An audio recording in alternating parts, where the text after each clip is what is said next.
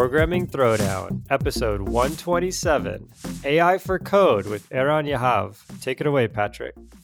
Welcome to another episode of exciting, deep programming talk with uh, Programming Throwdown. Um, Jason made me feel a little bit sad the other day. He referenced something that we did like a decade ago uh, related to Programming Throwdown. Then it made me realize, oh, that's really good. We've been doing this podcast a long time. And then I got really sad because I'm like, oh, it means I'm old. Um, so no, I'm just kidding. I, I, enjoy doing it. Jason, I know each other's great. Okay, anyways, that was off topic. So uh, we're here with Eran today. Welcome to the show, Eran. Uh, tell us a little bit about yourself, how you got started in uh, programming. Yeah, thanks for having me, guys. Uh, yeah, I think uh, you started by saying you feel old, so I should really keep quiet on that front. I mean, I, I started programming many, many years ago. I think my first computer was the IBM PC I think with five megabytes hard drive or something like that. That was like the super. That's a lot, duper... man. What, you could never fill that up. Yeah, exactly right. and dial-up internet and stuff like that. So that, yeah. that has been a long time ago. First programming language was BASIC, if you guys even know what that is. And so it's been uh, a long time since then. I've been doing programming from a young age. I don't even know since when. Did undergraduate at Technion, CS, then did military service, mandatory in Israel for six years. What else? PhD, computer science.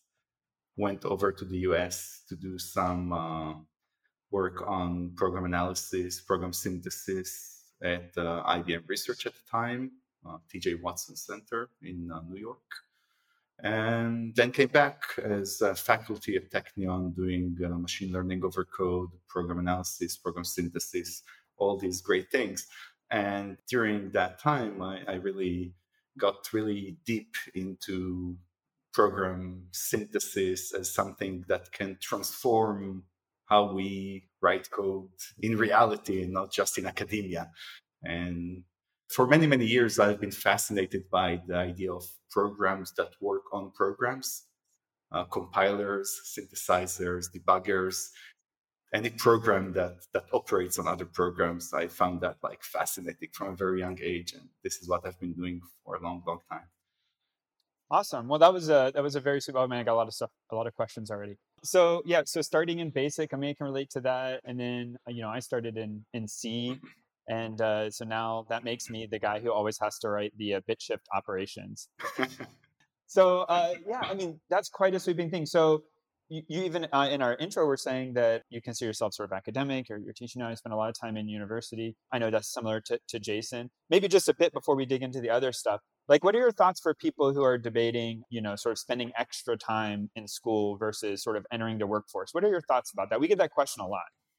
Yeah, I think I'm I'm quite biased. Probably, I I think that uh, going to school is great. It really opens your mind and gives you a lot of taste and kind of experience and things that you would never experience in in the workforce, right? Like in in a daily job, just because the incentives and the objectives are very different. So I spent four years in undergrad.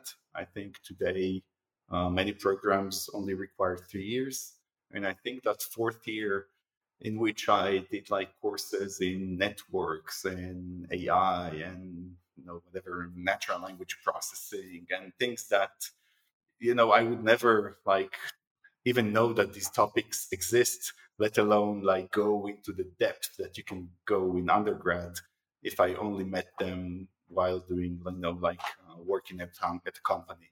It's just impossible to get this kind of like wide perspective and and I highly recommend for anyone to just spend this extra year or extra couple of years getting exposed to things because this really changes the way you think about problems. Uh, it happens to me very frequently that I like bump into some problems say, but wait, that was something that I actually met in computational biology. There was an algorithm like that in computational biology. And even if I don't remember the details, I kind of have the pointer in my head and I can go and look for it and kind of refresh my knowledge about it.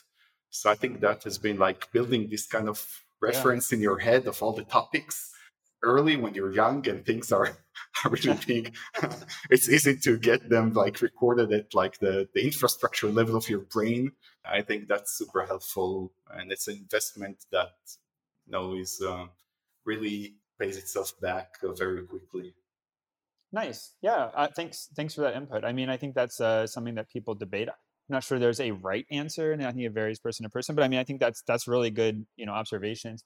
And you said something which I think a lot about, and I know Jason does too, which is this word incentives. And I think it's really interesting to view a lot of things. I don't want to say in life that sounds too deep, but like a lot of things, at least in in you know interacting with people at work and thinking about incentives. For me, that's been something that it helps explain a lot. And so as you point out, when you're in in school, I think your incentives are very different than when you're in the workplace. And I I think like you said, the experiences you'll have, even just thinking in that lens, you, you can sort of understand how they may be starkly different.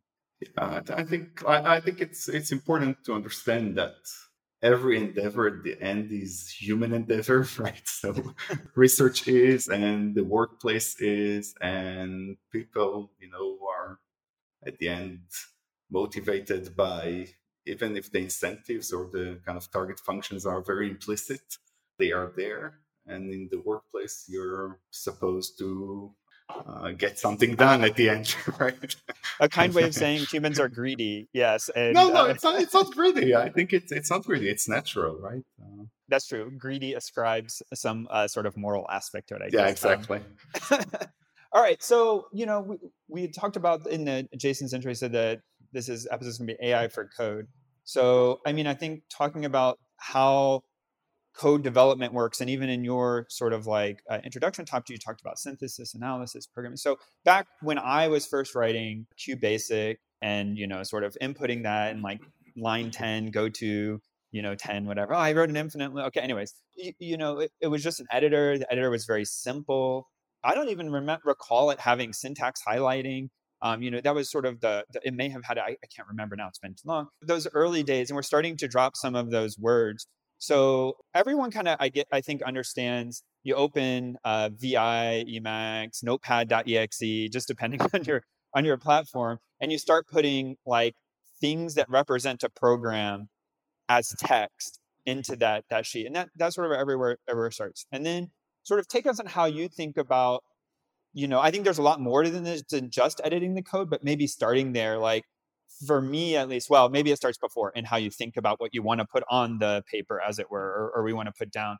But maybe take us through a little bit like how you think about those those early days and how it was approached so that we can sort of set up how it's uh, sort of undergoing some amount of transformation. Yeah i think it's all a question of balance between the human and the machine in a sense. In the early early days, mm. uh, you had to work really hard to satisfy the requirements of the machine, and the machine was kind of brutally unforgiving, right? Like you could make one single mistake.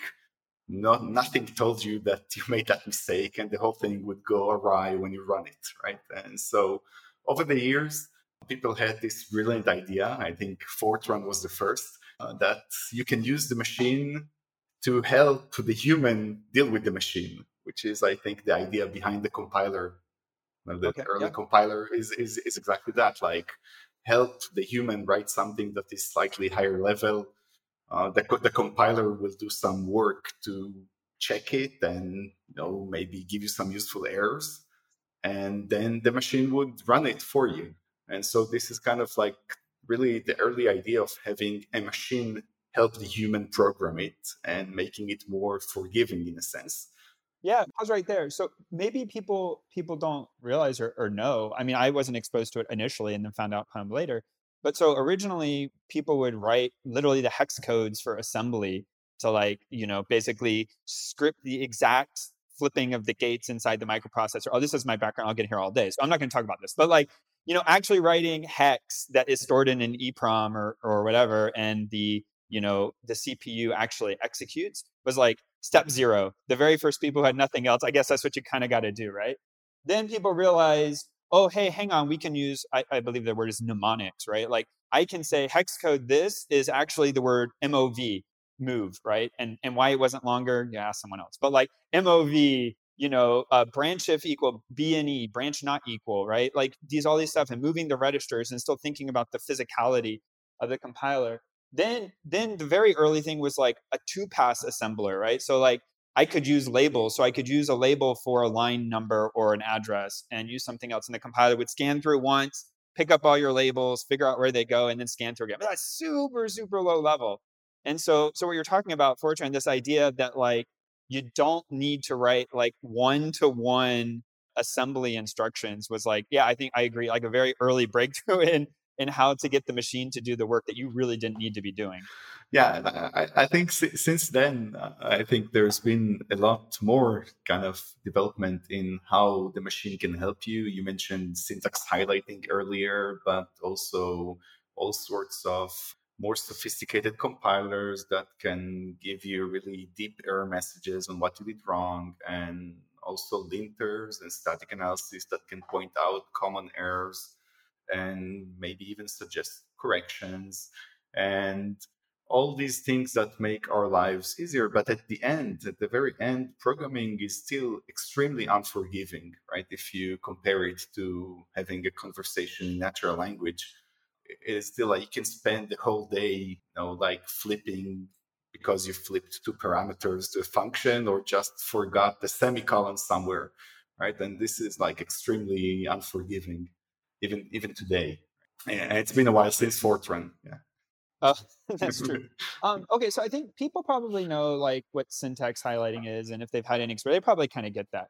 So static analysis, though, maybe can you explain like what static analysis is? Yeah, in, in essence, it's really kind of like an expansion of the compiler to check properties that are more than maybe just uh, type checking or the standard things that the compiler checks to more sophisticated things, uh, maybe properties like, uh, you know, your program does not divide by zero or you don't have a null dereference or uh, no overflow and properties of that nature and all the way to like full program verification, which is checking that your program satisfies kind of a functional logical specification, you know, that a given function that is supposed to sort an array actually returns an array that is sorted and, and check that statically, meaning without running the program. Right. So the static part here means that I'm not going to run the program. I'm going to statically check it at compile time and give you the result. And now some of the listeners may like scratch their head and say like, but wait, this sounds like something that is undecidable because if they've heard about kind of the whole the halting problems, they like, wait, can you check that the program terminates? Probably you cannot. And so indeed the problem is undecidable, but you can solve approximations of this problem and typically, the way that static analysis works is that it gives you conservative errors or conservative reports, meaning that if it says that there is no error, then it's guaranteed to be correct. But it may give you false alarms saying, hey, your program may divide by zero, which actually doesn't. And, and so that has been quite useful at the end, but it is also often quite frustrating for developers because they chase down all sorts of uh, reports that turn out to be false alarms and and that can be really frustrating but, but, yeah. so i think i think like yeah i mean uh, so i've run static analysis before and i mean i think the compiler does you know some form of static analysis and even now like the better but like separate tools often you know go in more depth and this frustration you're expressing is uh, was was sort of my experience that you get a lot of stuff where it sort of just gets confused which already we're sort of talking about the computer doing more and talking about getting confused or not understanding and we're talking somewhat about like humans have some intent when they write their code but then how they express it may not match and then something else is trying to like understand it. So when we say like the computer tries to understand what you're trying to do or tries to check for a divide by zero like what are we actually meaning there so yeah, without like getting you know all academic here, I think the the right view is that the static analyzer or the, the machine, let's call it, is constructing some abstraction of your program that it can reason about. and that abstraction does not always match your idea of what the program does and this is where the kind of the confusion or the uh, mismatch comes from and is also the reason that sometimes or often these tools cannot explain why they got what they got right? Or not in a way that you would understand it not not in a way that would be useful for the human. Uh, so the, the chain of reasoning that led them uh, to the conclusion that you are kind of amazed by or, or shocked by is not easily explainable to, to human. But you're spot on in the in, in the point of uh, kind of understanding the intent and communicating intent to the machine. And all these questions are really central both for program analysis and, and program synthesis. How, how do you know what is it that the, the human was trying to do? I mean, I think like when I try to explain to people who aren't in programming, like what debugging or what, what these things are like, I just get blank stares. Um, but I mean, for people who have programmed a lot, I think a lot of people experience that where you write some code, you have some intent, you you run it, and even it turns out that actually the computer got it right and you got it wrong. That you thought, you know, a number you coded better than you like solved your own problem.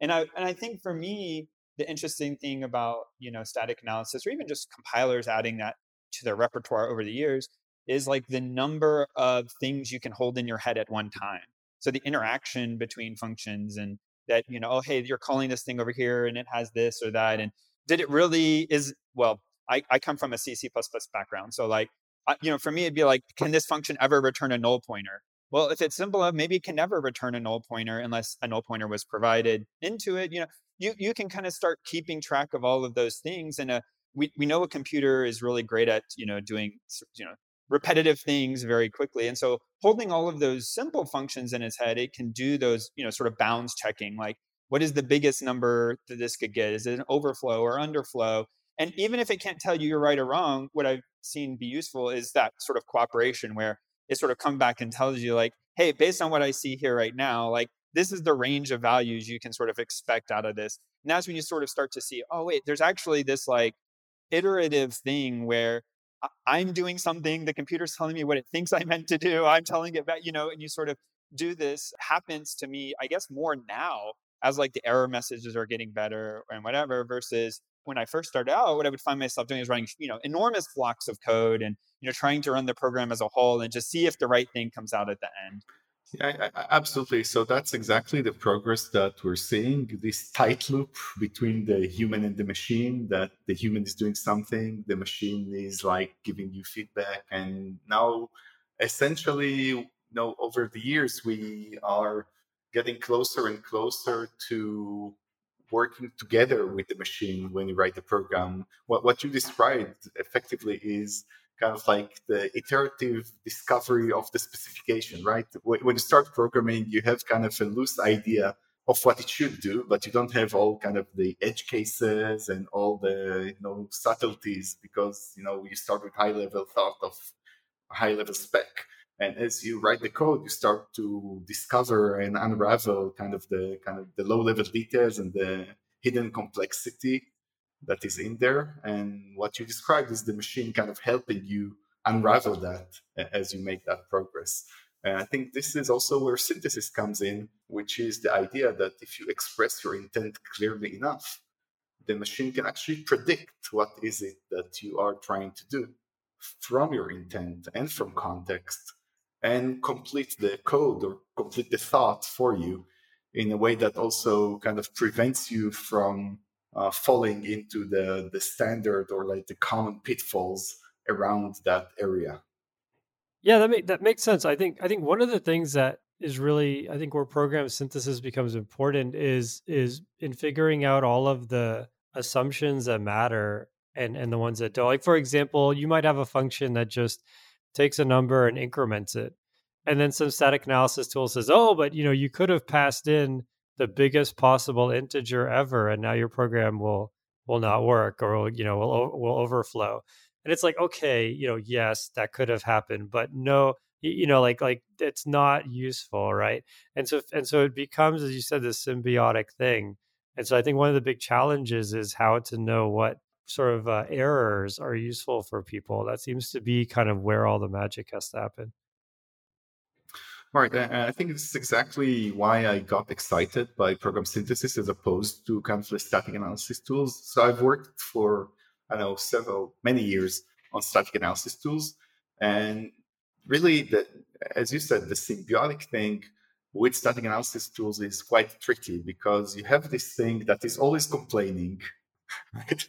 And complaining about things that are kind of like, hey, I, I, don't care about that. That's not the problem here at all. And so it actually ends up distracting you more than helping you. So it's a, a symbiotic thing, but there's like this nitpicker that is like complaining about the immaterial stuff and distracting me from my actual thing and breaking my train of thought right and and this is why i think that's the challenge with negative tools that complain all the time and this is why i find program synthesis so compelling because it says hey Eran i see what you're doing this may be really helpful for you like this piece of information or this next line of code and i say you know what? I don't care. Let me keep on typing. I'm like, I, I, am on a roll, so I'll keep on typing. I won't even notice. But if I'm like stuck for this extra fraction of a second, and I look at the suggestion of the tool and says, oh, yeah, that's exactly what I wanted. Thank you, dear program synthesis. And I can consume this and keep on going. So rather than complaining, it is suggesting things. And I think maybe the, the simplest analogy is kind of like, uh, assume that instead of type ahead on your phone, you had just a spell checker that complains all the time when you make the typing mistakes, right? And so type ahead is infinitely more useful, right? Yeah, I mean, I think like to to take like a very specific example, I guess. So so you know Jason's thing, like I just write a function called you know increment or plus one, and you know the the thing is complaining, squiggling lines everywhere, being like potential overflow, like no bounds checking, whatever. Like you're right, that that's really annoying. And I guess there's like, as programmers progress, or even like their understanding of it, what they want to do, it, as Jason pointed out, I'm going to be like, yeah, that's not really practical. I don't really care. But on the flip side, I know that is a risk. And if we start talking about like how components get reused in ways that didn't, eh, you know, get expected, if the tool that I'm using says, you know, hey, actually, let me add in the bounds check for you, then unless it's performance critical, again, my background, like I, I'll probably let it do it, right? Like, oh, if equal to int max, you know, just do nothing. Like, okay, well, at least it didn't increment, but at least it doesn't, you know, overflow and give me a number smaller than what I put in. So I can at least say that, you know, now I know this function never, you know, shrinks and only grows, but maybe is equal in some small case. And so having this synthesis, like you say, is actually in some ways applying it useful more complicated because you first need to understand there's a problem and understand like an acceptable solution that like hey an acceptable solution here is to bounds check and do nothing to bounds check and throw an exception uh, and what framework i'm in what language i'm in i guess like that could vary wildly yeah in a sense it is kind of more complex but it's also more in your flow right so abstractly you're correct that i need to understand more but I need to act less in a sense. I need to look at mm. it and mm. say, yeah, you know, I don't care about this. And like, whereas with the static thing, I'll have to work for the tool to satisfy it, right? Because I'll have to like add ignore bounds check on the thing, or I'll have to do something actively to make this thing stop complaining. And I think that is the frustration that a lot of people have around that. I think synthesis is kind of like the, the cure for a lot of these things do you find like you know when when you talk about static analysis or, or or, synthesis do you i mean like some languages aren't used so heavily anymore so maybe excluding those but of, of languages that people would encounter every day do you find that like people's acceptance of of those kinds of tools varies based on like the kind of language they're using or the kind of development they're doing or are people generally like pretty open to like you know having the computer help them out more yeah, I think people are very open. Uh, I think there's kind of like the, the bottom 5% of developers know the really, really new ones who don't know what's going on are going to get really confused by by synthesis tools or potentially confused because they're getting these suggestions and they don't know what is it that they're getting and why so it's kind of like it's going to be hmm. tricky and the top like 1% of developers who are doing like device driver development, one off thing, algorithmic, this or that, the suggestions are not going to be probably on target because their intent is so kind of one off and complicated that this doesn't match any of kind of like the common distributions of how people write code, right? So either they would need some specialized model for device driver development, which is kind of like almost its own language, right? It's like its own set of right. idioms, or they would rather not use any tools because also, you know, they work in VI uh, and uh, all, all, the stereotypes around that, right? So, yeah, I uh-huh. mean, I, I, I think like we've had those editor debates before. I think even on this show we've we've talked about it, and I think people change over time. Um, and I think you can get lots of tools to do lots of things depending on how how much you're willing to to sort of spend on it. But for me, the realization that I've had of where I am now, at least, is uh, this this computer cooperation, which is again that the computer just as simple as hey, there's you know this function. Where is this function coming from? And sometimes it actually turns out it wasn't the function I thought it was. You know, it's pulling it from from somewhere else. And having used various tools, sometimes that is a guess based on you know code match, and sometimes it's based on actually you know understanding uh, how it's being built. And this is leading me. I am I am going somewhere, uh, and that is that you know across different platforms, different code bases, different frameworks, there's a lot of difference. How how does the tooling sort of like we said builds an abstraction but is it uh, like just like operationally, how does that work? If, if we have programs in C++, Java, Python, like is that intermediate common enough to be useful and reasoned about, you know, across all of them? And it's, you know, front ends and back ends into and out of those things? Or do we need sort of like some understanding that differs, you know, like you were saying for device driver, you might need something just entirely different. How like common or unique are each of those scenarios? So the yeah, it, it becomes you know it's hard to discuss this in the abstract. So I okay. think we need to, to concretize it concretize sure. it a, a, bit more. Uh, so most of the synthesis tools, or let's say the AI for code uh, tools, do have some semantic aspects that are language specific.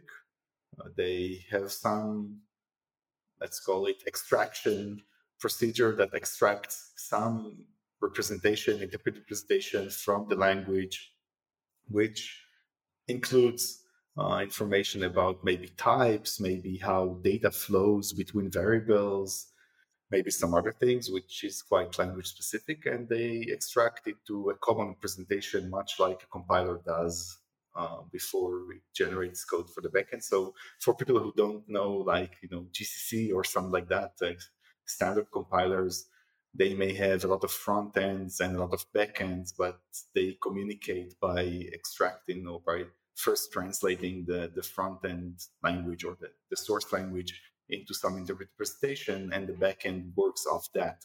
So similar to that model, uh, static analysis tool or program synthesis tools also have typically front ends that extract some semantic information to an interpreted presentation and then the, the entire back end works off that so yeah there are some language specific let's call them features but most of the machinery is is language agnostic I see. So, so I know also I don't know too much about GCC other than it's GCC. Uh, so we'll talk. We can talk about Clang, and then I maybe like to contrast it with like JVM or you know Python. So for for many languages that can be compiled by Clang, Clang has this IR, this intermediate representation, and it's actually a very powerful thing because anything you can get into the intermediate representation, you can get machine code out for any backend that Clang supports. So you know PowerPC, x86, ARM, you know whatever your specific and if you want to write a new you know host system it's just as simple as you know writing another one of these backends and then optimizations can take place in this intermediate represent okay so java has something i guess a bit similar right you compile to this sort of the, the bytecode and other machines can target to that bytecode i don't know what it is is for python but once they're in these representations and and we're sort of at that you know intermediate how similar are like the programming constructs in I've never really thought about it, like in Python versus, you know, Java versus sort of like what would have come out of C++? Yeah, I don't think they're necessarily very similar at that level, but kind of the the concepts of dynamic binding or or all these kind of like fundamental program language concepts are there uh, the modeling can be quite involved. For example, if you've ever looked at how Scala is compiled to the JVM, if you had the kind of I guess maybe misfortune of looking into these details. Uh, this this is ex- this is extremely extremely involved. It's really beautiful conceptual and engineering work by the Scala team. It's it's really uh, amazing, but it's really complicated. Sure, sure. Okay. So yeah, so when we have the these static analysis tools and, and synthesis tools and, and we have them per, you know, kind of of thing someone is doing, how I mean, I guess we can we can sort of like keep moving up the stack. So you have your code base, right? So I have I have my code base and how my code base behaves may be very different than Jason's code base. We do entirely different kinds of programming. So how do these tools sort of balance the like like you sort of said the meat of the distribution, the sort of like average case versus the tailored case of hey on this project we've made these I don't want to say artistic these uh, opinion based choices you know like how do how does the how does the tooling sort of balance between those? Right so so typically the tools uh, build some universal model and that universal model captures how code behaves in the let's call the common case in the wild.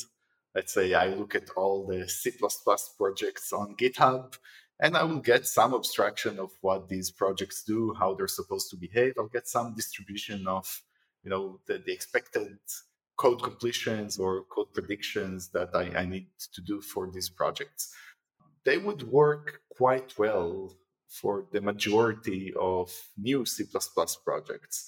But if you have made your own opinionated kind of decisions that are veering off significantly from, let's call it uh, general population, uh, Gen Pop, then you would benefit greatly from training a custom model for your project or your organization to kind of capture uh, these notions, right? And so the the bigger your code base is effectively, the more you would benefit from having your own private model.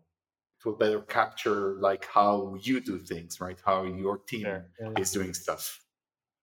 So then, I mean, I guess you're starting to to veer obviously where where we're going, but the static analysis, I mean, doesn't have to always be done by a, a trained system, right? I assume that yeah prior these were things that were hand done so hand hand modeling hand feature feature extraction you know hand suggestion and tuning and then yeah that, that, that, that's exactly right so maybe that there's like kind of a pause that we need to make here and kind of distinguish i guess i don't know if this it's the second third or fourth wave so i'll not put a number on, on kind of like which wave is it of the static analysis tools but let's call it the previous wave of sure. static analysis tools uh, uses like hand coded rules that say, oh, you know, if you call foo and then you call bar, then this is really a bad idea. Like if mm. you if you check whatever in Java, if you say if x equals null and then the next line says x dot foo, then this is not a good thing, right? Because you're likely to get a null reference. And so these are like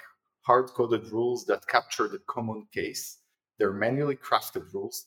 And this is how like linters like ESLint work, right? They have like I wanted to use like uh, the S word, but they have a bunch of a bunch load of, of rules that were written over the years that capture a lot of like common anti patterns.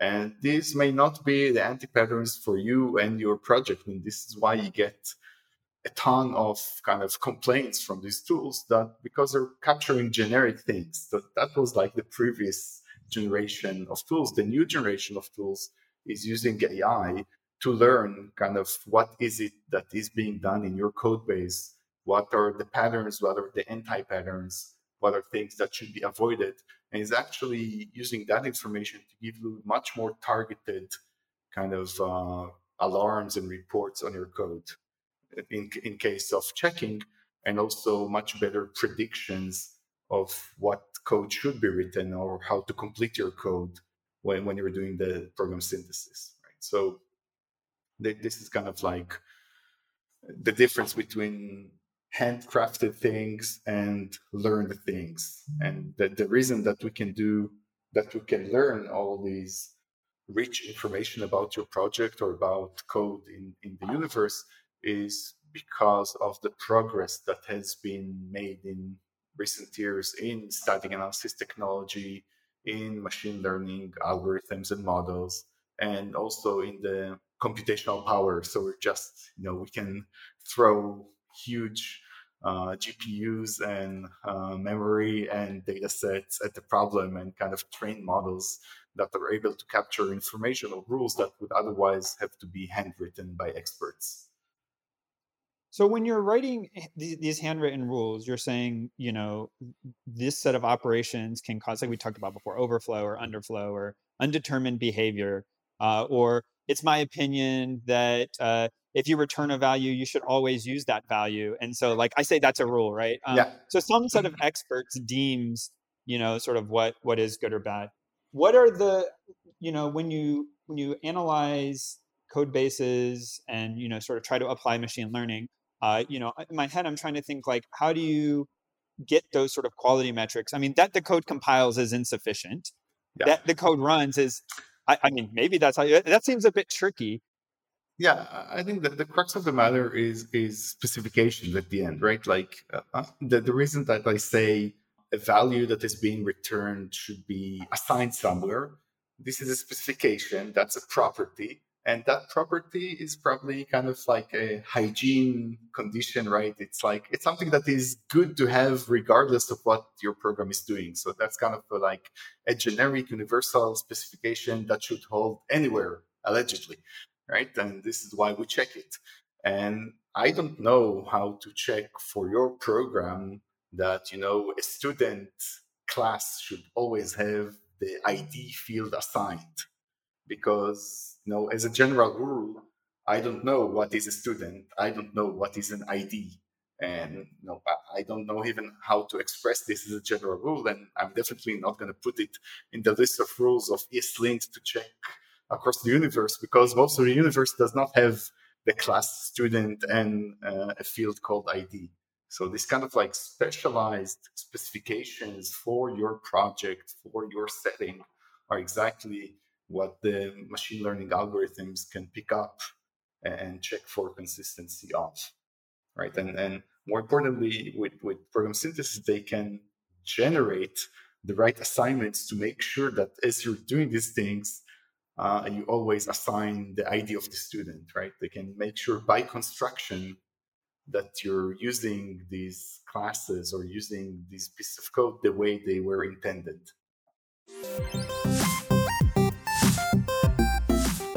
Today's sponsor is Rollbar. Rollbar is the leading platform that enables developers to proactively discover and resolve issues in their code, allowing them to work on continuous code improvement throughout the software development lifecycle. Rollbar has plans for all situations, from free to large enterprise. With Rollbar, developers deploy better software faster and can quickly recover from critical errors as they happen. We have a special URL at https colon backslash backslash try.rollbar.com slash pt for programming throwdown. There you can find two free ebooks, how debugging is changing and how dev experience matters, as well as sign up for a free trial of Rollbar. Yeah, so maybe to like, I'll use Jason's term I like here, double click on that for a second. You, you, we go into this that, okay, so I've seen this, you know, on, on, you know, Hacker News or Reddit or whatever, someone trains a hidden Markov model over a code base, and I can generate something that on first pass looks like code, right? So, and and to kind of like unpack that a bit, it's not my field, but like what I understand about that is I can generate new code which matches the pattern or statistics of of your code base, right? So whenever you call this function, you know, insert new student into database, everywhere in the code base you do that on the left hand side, you always you know, say Boolean successful equals, you know, this function. And I can tell you when I emit this code, I always put Boolean six, but I don't know why you do that or why in, you know, this other case. And if it's split 50 50, then, you know, the generation will 50% of the time do it, 50% not, right? Like I can match this. So, so I think people probably have used tools where they've seen that pattern matching or, hey, other places in this file, you always followed this word with that word. I mean, I've used those tools before. I didn't find them that useful. So what is the, you know, objective when you're doing this training of these models that differs from just sort of matching the statistics and actually sort of doing what you I think you were kind of alluding to like the right thing. Yeah, so so I think it's kind of the difference between a, a bicycle and a spaceship. At the essence, they're kind of like you know doing the same thing. they're like they're vehicles, they're moving stuff, but one is just like insanely more powerful than the other, and really it becomes to a, a question of how powerful are these models in the ability to tailor the context in which you make the prediction and generalize over that. And so we're kind of these days we're using models with hundreds of millions or billions of parameters, neural networks with billions of parameters to solve kind of this exact predictive question of here's like the context that I have in my editor and what is it that I should be typing next. And this model contextualizes not only on you know the last five words that you wrote, which is like hopelessly naive. Uh, they contextualize on the entire context that you have in the file, including natural language, including other peripheral information from the project, including all sorts of other signals that you have in, in your environment in order to make a prediction. And, and this is kind of being able to contextualize and generalize over that is the magic that gives you really accurate predictions that people appreciate and can use as opposed to just you know i flip a coin and i suggest that the next word should be either you know foo or bar, right? Like, yeah, you did like DB, and I, I, I guess either the next word is add or remove, right? it's like, and so it's much more. The models are just like much more powerful than that. So are the, I guess like you know, I, again, like for people who who may not be aware, I mean, is it that you have a, a sort of hybrid system where you're trying to actually sort of like imbue some human architecture to these models, or are you sort of just setting up the problem and allowing sort of an end-to-end solution to um, become trained? Yeah, so you know, like in reality, all these systems are not really end-to-end just because of kind of the engineering cost of doing the inference end-to-end is typically uh, prohibitive and you need to do a combination of several models in order to get the response on time. And then there's some bias using semantic information. And, and again there are there are a ton of details that i'm not sure that this is useful to discuss here. But yeah ideally you would like to have it completely end to end but it's uh, in the world of practical engineering you need to do something more sophisticated than that yeah, that makes sense. Again, again, we're working in the realm of like near real-time synthesis, right? You're typing stuff and you have to generate these predictions of what comes next in near real time to be useful. And this is where the engineering gets really clever. Uh, that's what I was going to say. So, I mean, I guess it's one thing to be given an infinite amount of time to make a suggestion versus I'm going to be typing it and you have to beat me to it or it's not useful. And so as you mentioned, I can imagine the amount of engineering that goes in from, oh, hey, I read an academic paper that says, you know, we can, you know, un, you know, suggest code completion at an, you know, X percent accuracy to actually being able to deliver that in an IDE. So at, maybe to talk about that a minute. So I mean, you guys have built built a system to do some of this. This is, you know, why you've thought about this so much and, you know, trying to integrate it at an architectural level, you know, how does that end up working? So, you know, I'm typing in my editor and you know words are appearing on screen. What's happening sort of in the background to, to end up giving these suggestions?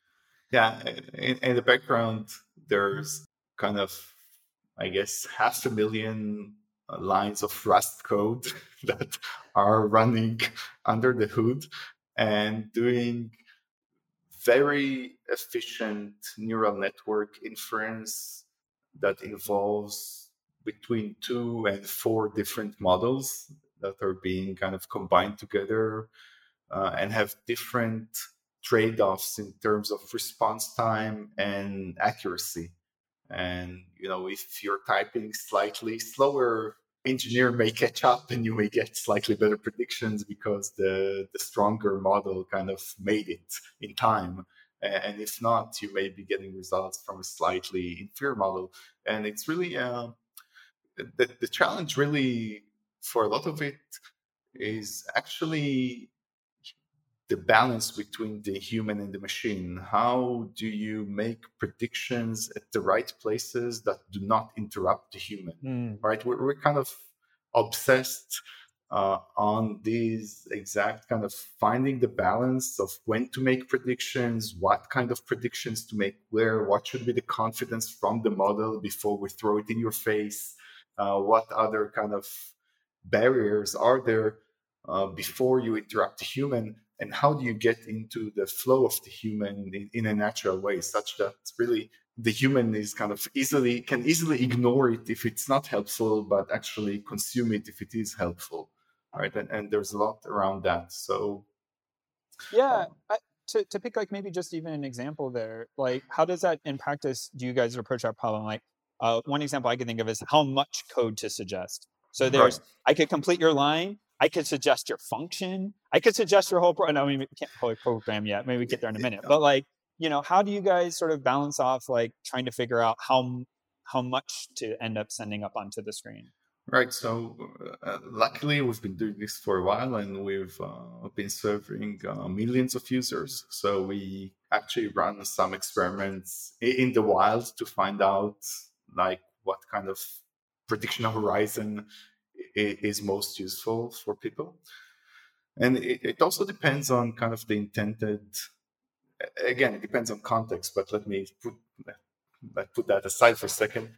It turns out that what humans like the most is pieces of code that they can make snap judgment about the correctness of. So uh, the, the, the kind of the tight loop that works best is the the human writes something, or there's sufficient context, the human writes something, and the machine suggests something that is easily identifiable as useful.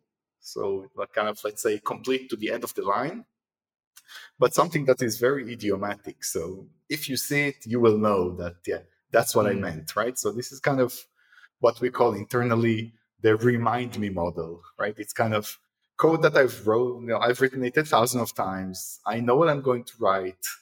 If I ask a human next to me, they know what I'm going to write. Right? Like my, sure. my classical example for that is uh, read the Python file line by line. That's like a code I wrote, I don't know how many times in my life, probably thousands of times in my life, right? And if I see it, I know that it's correct. I don't need to kind of ruminate about it. It's like, yeah, that's it.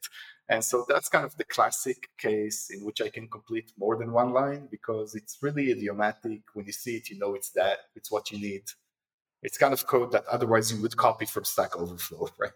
That's kind of the that's kind of the, the idiomatic thing to to think about it, right?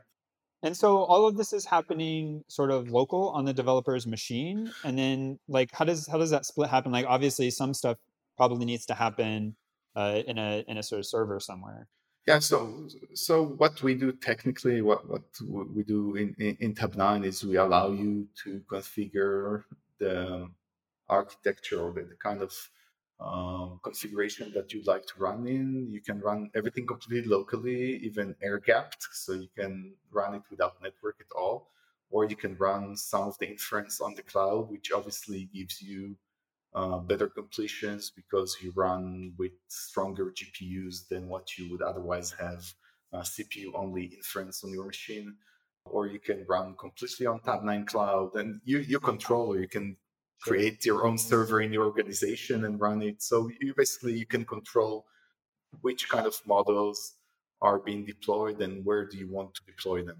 And I think that's uh, really useful for for developers to be able to control where inference happens, especially because inference does require some context from your IDE, right? So you may be quite sensitive to where this stuff is being sent, depending on mostly on policy of your workplace.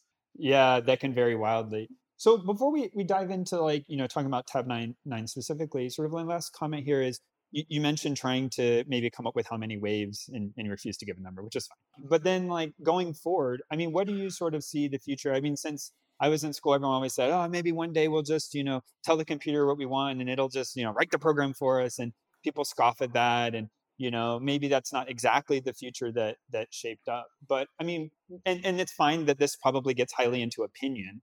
But, yeah. you know, if we sort of look maybe enough out sort of 10 years, you know, 20 years, what do you think will be, you know, the direction we sort of head in for how developers interact with with their code? So, so I think first of all, it is pretty safe to say that you know two or three years down the line, all code will be touched by AI in one way or another. Either it will be generated by AI in parts, or it will be reviewed by AI, or tests will be generated by AI.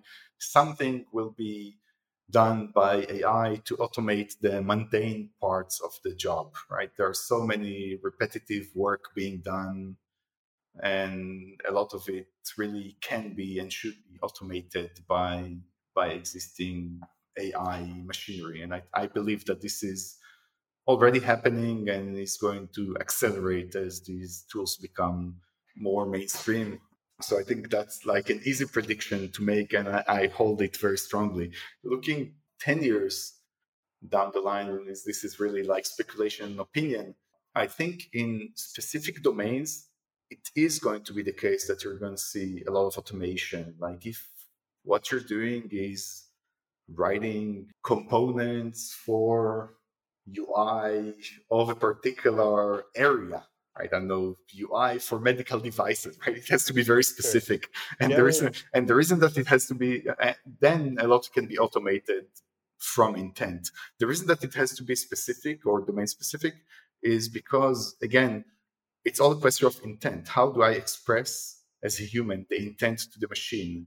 And this intent is always going to be very partial, right? Otherwise, I'm going to have to write a lot of English prose to express what is it that I want. And this English prose is going to be ambiguous, and this English prose is going to be harder to debug than, than actual code.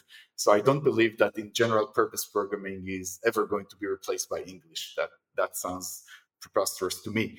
Uh, maybe I'm wrong. Uh, but in domain specific things, uh, I think we're going to see like uh, a lot more automation, but it's not going to be I conjecture that's going to be more along the kind of low code, no code idioms that you know, mm, yeah, yeah. Like if it's similar to Wix in a sense, uh, doing website, uh, right? If you're doing website design, you can you can get a lot a lot done without writing a single line of code. But this is kind of domain specific system that can assume sensible defaults when you don't provide them right? And so you can provide zero information almost two weeks, and it will do something sensible because the, the defaults have been baked into the system. And and this is going to pop up more and more for more domains are going to be automated, I think, in that flavor. And for general purpose programming, which is always going to be around, right? I don't think anyone should be worried about their job. Uh, the, the job is so much about specification discovery and not about specification implementation. It's not like no developer gets like five pages of English descriptions of the function and then goes to implement it, right? They get a higher level specification. And what they actually do is like carve out the real specification with all the details from it. And programming is about specification discovery, really. It's not about mm, translating English to code just to riff on like what you're saying um, i mean i think we have to get there and the reason why is because something i've noticed happening and, and it makes sense is when we say programmer i mean we tend to think about you know someone at a what do they call it i always forget what the latest acronym is but like a silicon valley company or a startup or whatever but in, in practice there are way more people writing code outside of those areas than and then inside. And I think that's going to continue to grow as software permeates just everything. I was talking to a gentleman just like a few days ago and he was saying, "Oh, I have this idea, but like, you know, I don't know how to find programmers and blah." blah. And I'm just thinking like, yeah, like I mean, what you're saying sounds cool, but like you're going to have to convince somebody who can be paid a lot more to do something a lot more worthwhile. And that's not to say your idea isn't. It's just like I know it's very I didn't say that to him, right? But like it's not that your idea is bad. It's just like you're not it's so niche that like your the return there is just never going to be big enough to pay you know someone what you know they can do you know at one of these other you know uh, larger addressable market companies. And so i think as you look across just every company needing you know some amount of programs to be written and software to be developed we have to figure out collectively or i guess someone figuring out collectively how to like empower people to do program writing at the level that can be trained more easily rather than requiring this you know sort of academic background gen- you called it sort of general purpose program i think it's a fair term for it you know being able to fully debug something write completely custom greenfield code um, you know this kind of stuff but instead just turn out another version of something and make small tweaks and you know people in mom and pop shops are going to have to be able to do that and something like you're saying is a way that happens. I don't know it's the way it happens, but it's a way we sort of get this stratification where programming becomes a much more diffuse term all the way from this sort of low code, no code down to the people, you know, optimizing assembly inner loops for, you know, microsecond improvements on, you know, frame rates of AAA video game titles. Yeah, I think there's another trend that will for sure become stronger, which is making programming more forgiving in general like I write a program, it should run and do something. and we've made huge progress uh, moving from C, C++ to like Python, JavaScript, right? The, the barrier to the barrier to get hello world, right? The time to hello world has shrunk uh, considerably moving to these uh, languages.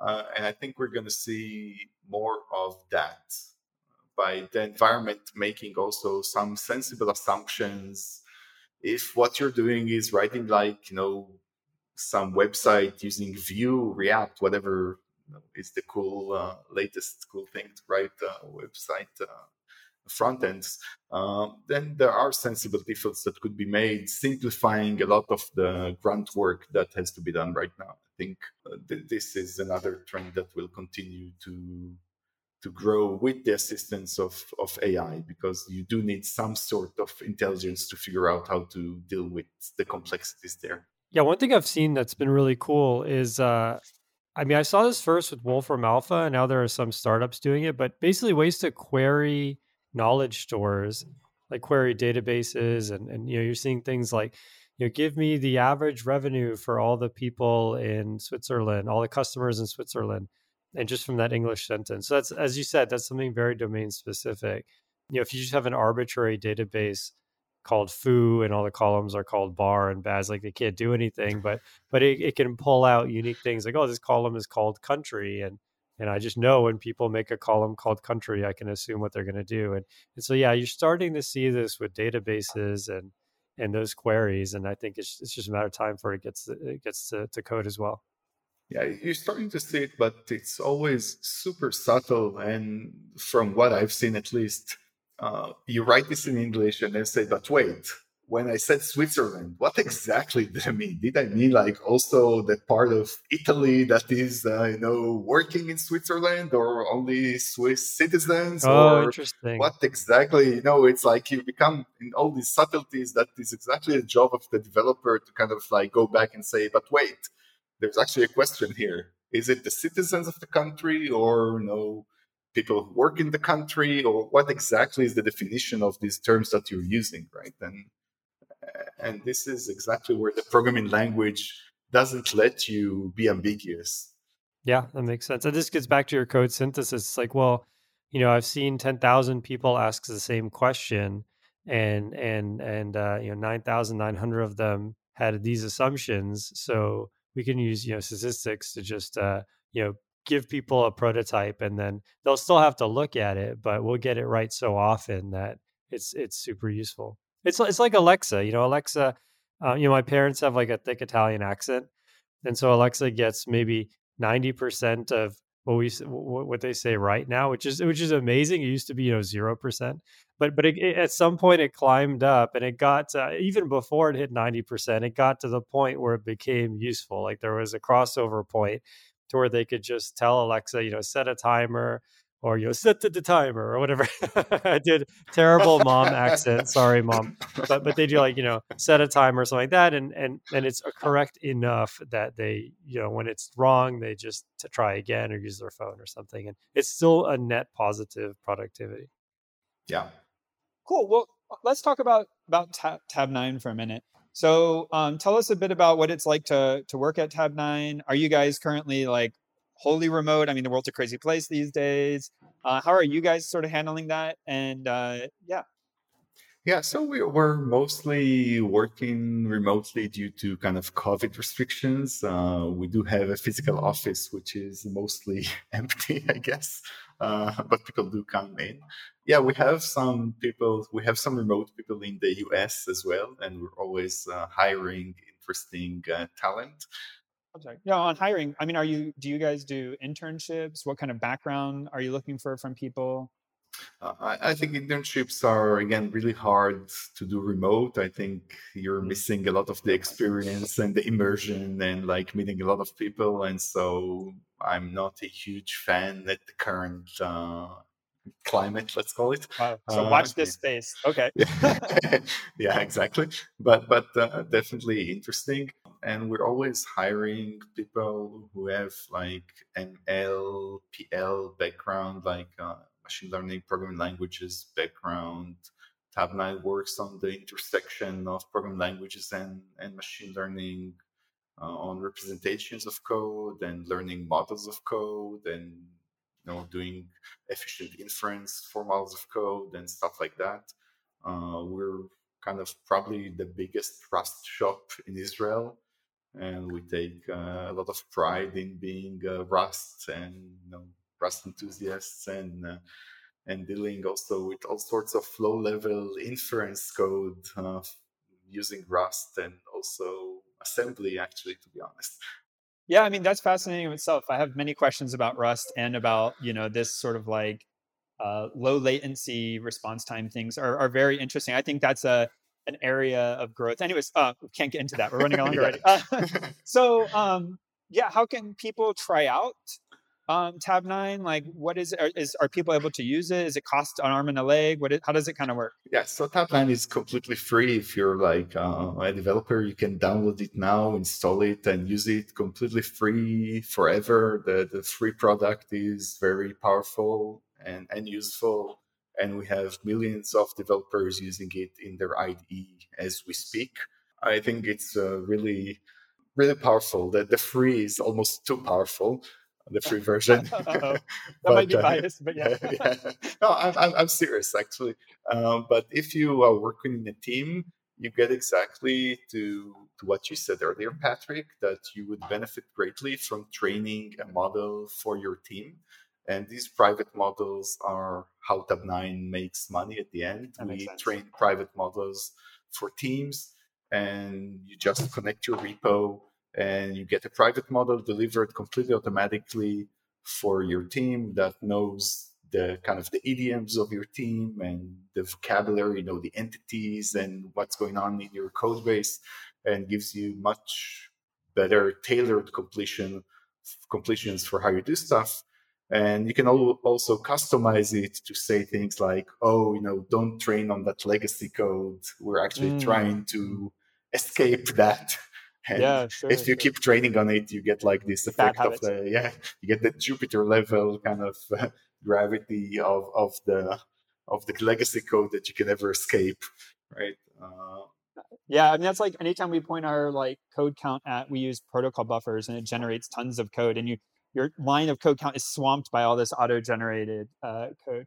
And I think there that you know it used to be I, I always thought you know oh man stuff's expensive these developer tools are expensive but then now like starting to think a bit more with a, a manager hat i realized actually like programmer time is very expensive and anything that helps people sort of go faster and not break things and make mistakes oh wait i think i'm misquoting anyways um you know anytime you can sort of help people in that domain, like it's enormously valuable. And uh, I think people are catching up that like programmer efficiency is a huge bottleneck. It's a huge bottleneck, and we see, you know, a lot of improvement when using Tabnine, like users report between 15 to 30 percent improvement oh, wow. in, in, their productivity. Depending, again, it depends on how, let's call it, uh, mundane part of your code coding is, or if you're using uh, very languages that are like uh, contain a lot of uh, boilerplate and you know, Java comes to mind, for example.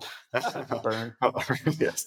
Uh, then then it's really really useful if you're writing like front end code. It's extremely useful. I think in terms of languages, our distribution is uh, kind of JavaScript, Python, and Java. I think maybe are the top three languages of of Tabnine users yeah, I think it's it's extremely useful in in all languages.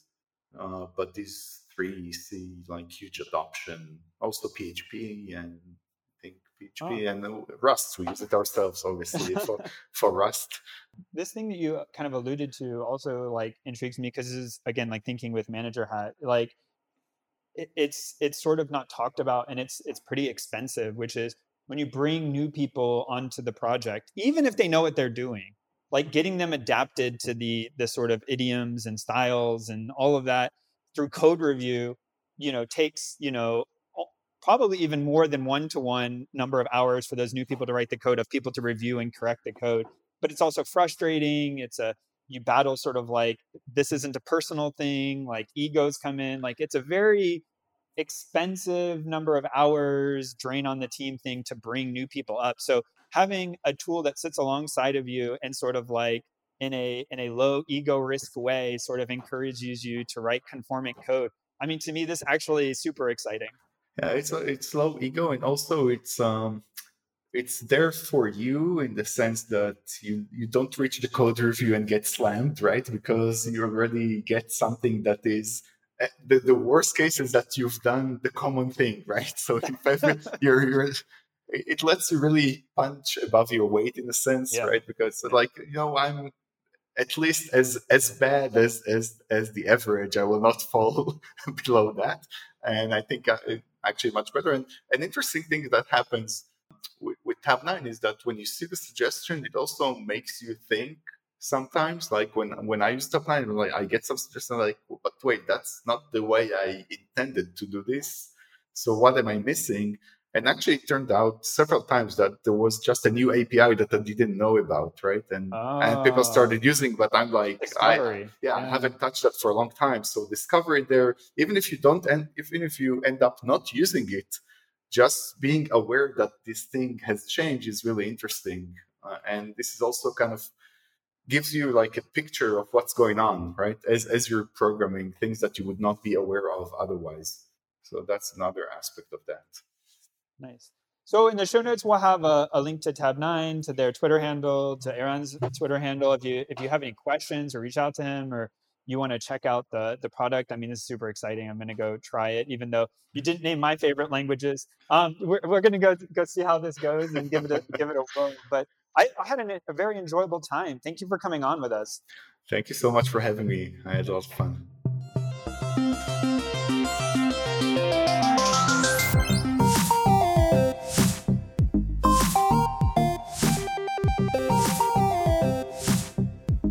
Music by Eric Barndollar. Programming Throwdown is distributed under a Creative Commons Attribution Share Alike 2.0 license. You're free to share, copy, distribute, transmit the work, to remix, adapt the work, but you must provide attribution uh, to uh, Patrick and I and uh, share alike in kind.